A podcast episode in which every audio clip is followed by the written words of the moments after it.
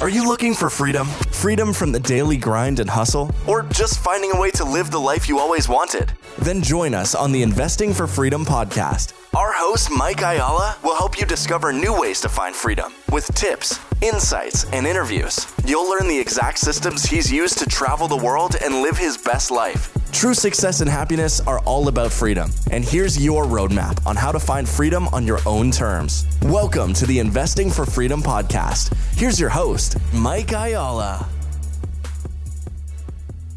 So, today we're going to talk about the three reasons why getting a raise will not fix your money problems.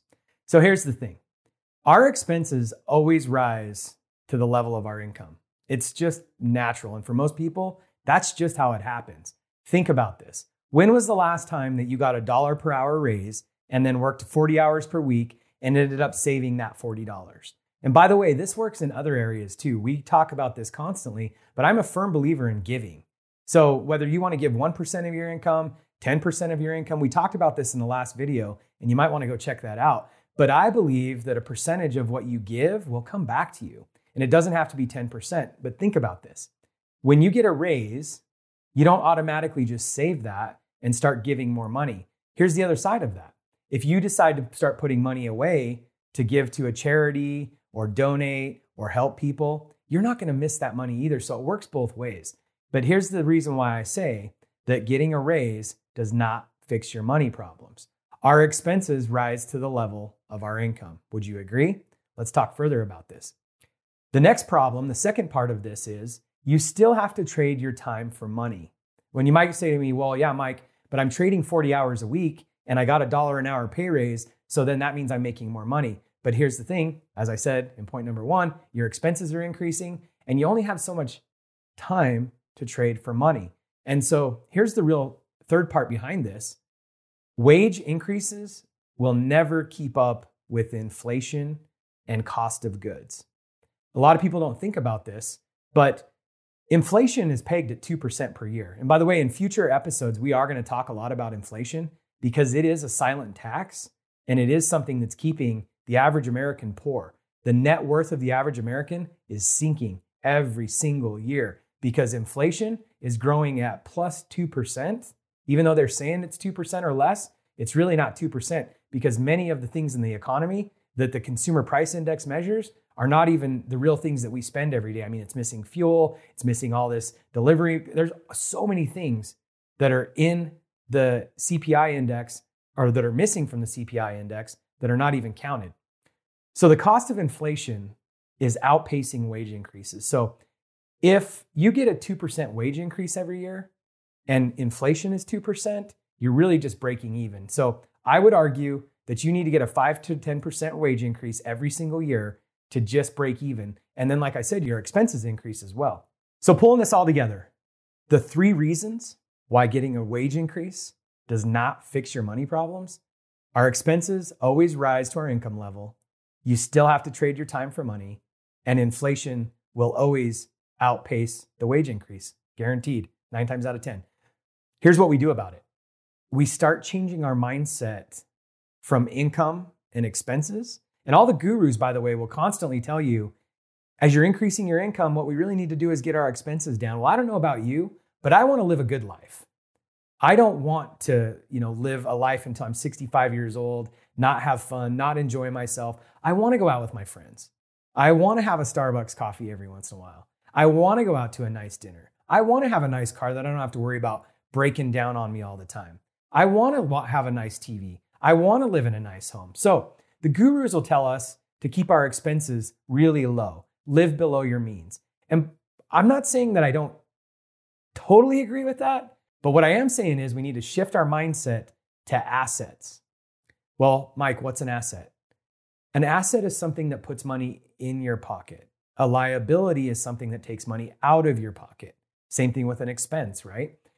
The difference between a liability and an expense is a liability is something that you have to pay over and over and over. An expense is something that could be just a one-time cost. And a lot of people will lump expenses or liabilities into the expense column. And, and while that's true, you know, my monthly mortgage expense, let's say it's $2,000, yes, it's an expense, but it's a liability because I owe it long term. It's a note that I have to pay over time. And it could be one year, it could be five years, it could be 30 years, but that's a liability. The key to long term wealth and success is not making more income from my job, which, again, as we talked about, I have to trade my time for money. The key to long term success is having more assets that put money in my pocket. And the key to success there with assets and liabilities, and this is real estate 101 and also business 101, by the way.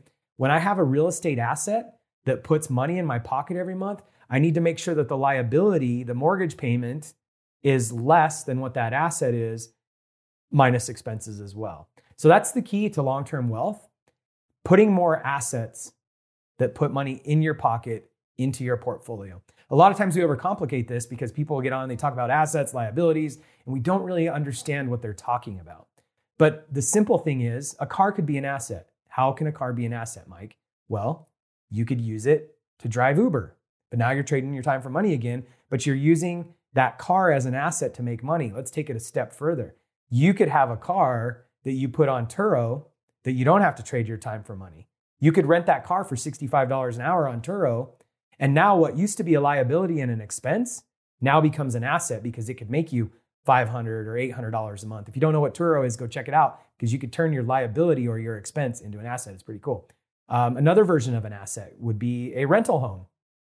Let's say that you want to have a part time house in Phoenix. Well, you can take that home that's a liability because it costs you money. You have to you have to like pour money into it every month. You have to pay the mortgage. You got to pay expenses. And then you could rent that house out while you're not there. It now becomes an asset. How about a fourplex? You have to pay rent, right? So instead of living in an apartment, maybe you go buy a duplex or a fourplex. And so now instead of, you know, paying your monthly rent to the apartment building, which is an expense that the, the income goes into the landlord's pocket, now you've taken this uh, duplex that you have a mortgage on and you've turned it into an asset. How? Well, you live in one side and then you rent the other side. And so maybe your rent, instead of being $2,200 a month living in a nice apartment, maybe your rent's only $400 a month because the tenant next door that you rent it to pays all of your expenses and your liability, the mortgage associated. I'm trying to keep this simple. And by the way, in future episodes, we're going to do an episode just on assets, digging deeper, just on liabilities and the entire balance sheet. So here's what I really want you thinking about, and I'll wrap it up with this. The average American, most of us, spend so much time thinking about how can I make more income? That's a good thing to think about. The other side of it is we're thinking about how do we lower our expenses? Also, another good thing to think about. But like I said before, I want to enjoy my life. And yes, I want to make more income, but I also don't want to live, you know, so far below my means that I'm not having a great time. So the trick to that is increasing your assets.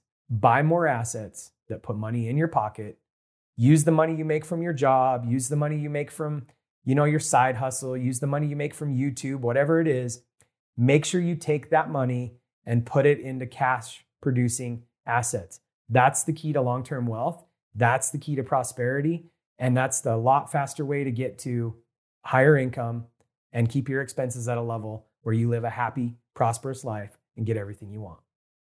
If you've found value in this episode and you know someone who's wanting to start or move further along in their journey toward investing for freedom, I would be forever grateful if you would share this show with them and help me get this message out to more listeners. Also, if you enjoy what you've heard, I would appreciate it if you take 30 seconds and leave me a five star review and share this with your friends. And until the next episode, cheers to moving further along in your journey of investing for freedom.